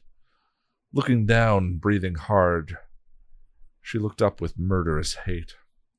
You're gonna wish, Glory began, murderous hate in her eyes. Buffy's fl- fist flew right across her jaw, sending her crashing to the ground. She rebounded up, only to be knocked back by a flurry of blows and kicks. At first, she barely fended them off. Then she started to get her own back, landing a couple of good blows. As the women fought, the minions gathered the crazies to guard the stairway. Stand fast. Kill any one who dares approach.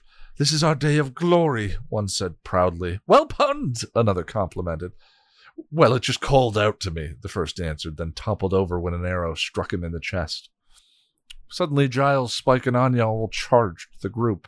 Anya, wielding her baseball bat, waded through the crazies with a warrior yell while Giles, uh, with Giles by her side. The Watcher had a sword, but he used it defensively against the crazies, saving his killing thrusts for the minions. Spike, swinging the battle axe high over his head, did as he had done before and jumped clear over the line of humans to land among the minions. He attacked with ferociousness, all snarls and fury, determined not to fall this time around. But just as happened before, he accidentally decked a human in his fighting fervor. His chip activated and he clutched his head in pain, allowing a minion to knock him to the ground. From their sprawled positions on the ground, Willow woke and put a hand on her throbbing head. She looked around nervously, finally seeing Tara lying not far from her. Ignoring her pain, she crawled over to her lover and shook her urgently. Tara? Tara! Tara blinked awake and looked around her in dazed confusion. Willow? she asked weakly. Tara, you're all right. Tara nodded. What happened? Glory was going to suck your brain. I stopped her. I, I think I kind of overreacted a bit.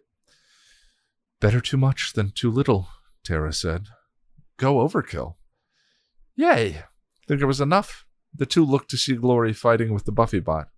I don't know, Tara answered. Willow looked at the scene before her.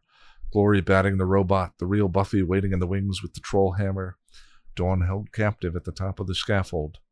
Spike, Anya, and Giles beaten back behind a pile of rubble and kept there by minions and brain sucked crazies. History's repeating itself, she whispered. Then she saw Glory knock the head off the robot and the real Buffy step up to nail her with the hammer. I can only hope Spike has the courage to do what he has to do. Oh my god, Jack, we did it. yeah, we're back. We're back. We'll see how how, Yeah. how this lasts, but Yeah. for right now, we, we we are back. I was going to say next week on the podcast, but you know what? Hmm. Jack, maybe we shouldn't get ahead of ourselves. Uh, we're going to try and be back next week, but I don't feel like we can confidently say next week on the podcast yet. I don't think we've earned the privilege of saying next week on the podcast until we have a couple of these in a week. Do you agree? I hate that. and I hate it because I do agree. Look, I mean, I we we want to get back into a regular rhythm here. We really, really do, and we are going to uh, try. And I'm sure at some stage we will hit it.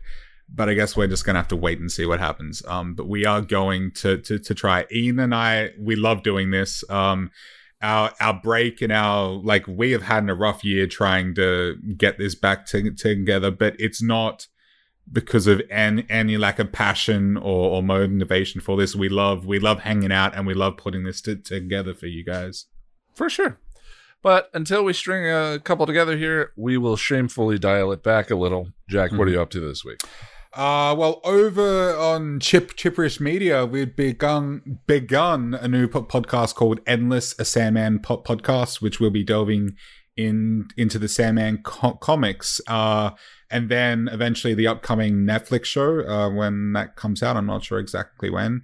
Uh, so I'll be working on that as well as, uh, of course, uh, the Buffy Pop podcast. Still, still pr- pretty. If that's your thing, head on over to Chipperish Media and check that that out. Um, and of course, uh, we'll be doing the uh, hangout over for the weekend.